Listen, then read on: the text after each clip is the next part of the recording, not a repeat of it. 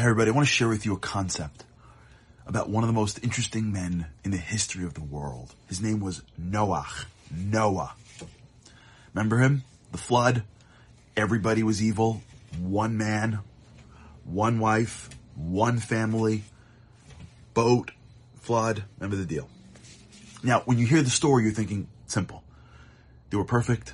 They were flawless. Everything was really incredible for them. They were connected to God at the highest level. And so that's why they were chosen to be the ones to rebuild humanity. But when you get, get a little closer to the story, you realize that there's something else going on. Rashi, who is maybe the most popular commentator, says, you know what? Noah was incredible for his generation. But if he was in Abraham's generation, he really wouldn't have been as great. Really? You know, the Talmud says that Noah was of small faith, miktane emuna. The prophets say that the waters, the flood waters, were called Mei Noach, the waters of Noah. Wait, is he the righteous, flawless individual, or does he have his hand in a little of the challenges here? What's going on? So I heard an approach that I want to share with you. What does it mean to be lacking in faith? Miktane Amuna. It doesn't mean that he had, didn't have faith in God. He had a lot of faith in God. I mean, he was the single person against the world. Your faith has to be super strong. You see, God is not only in everything, He's in everyone. Which means in every person is a piece of God.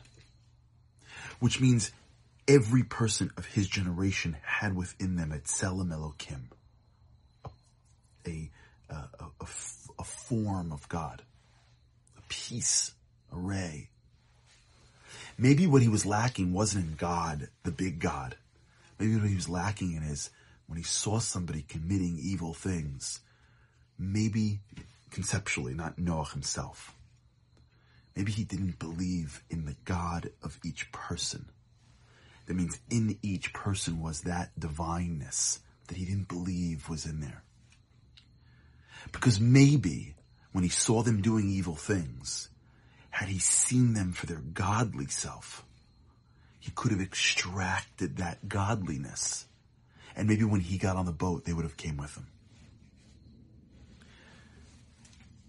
So much of our lives is relationships. And so much of our relationships is how we see people. And one of the mistakes we make is, I think, the exact same mistake. We see people for what they do and not for who they are.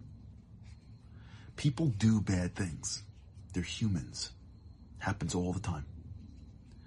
But even if they do things that aren't right, they don't lose who they are. People aren't what they do. They're not human doings. They're human beings who they are is at a different level. It's a different essence. And who a human is, is a piece of God. And so many times our relationships, so many times the people in our lives don't grow to where they can because no one ever saw it in them. No one ever looked at them and saw the good that was in them. No one ever looked past their actions and saw their essence. When we look at people, ask ourselves, do we judge them by what they do, by what they wear, by what they have? Or do we look a little deeper and try to find the divineness in them? Believe in them. I think that's the lesson of Noah. That yes, sometimes that you gotta get on a boat. But ideally, when you get on that boat, you want everyone to come with you. We're all given people in our lives, family and friends. And it's so easy to look at them for what they do, but I think God is telling us, look deeper. See, because if you see the God in them, maybe they'll see the God in themselves. Maybe everyone gave up on them, but you don't. And then they won't. And maybe if we walk around seeing the God in each other, we'll be able to actually be a people that extract that into the world, that live that way, that realize that we're all divinely created and are divine beings.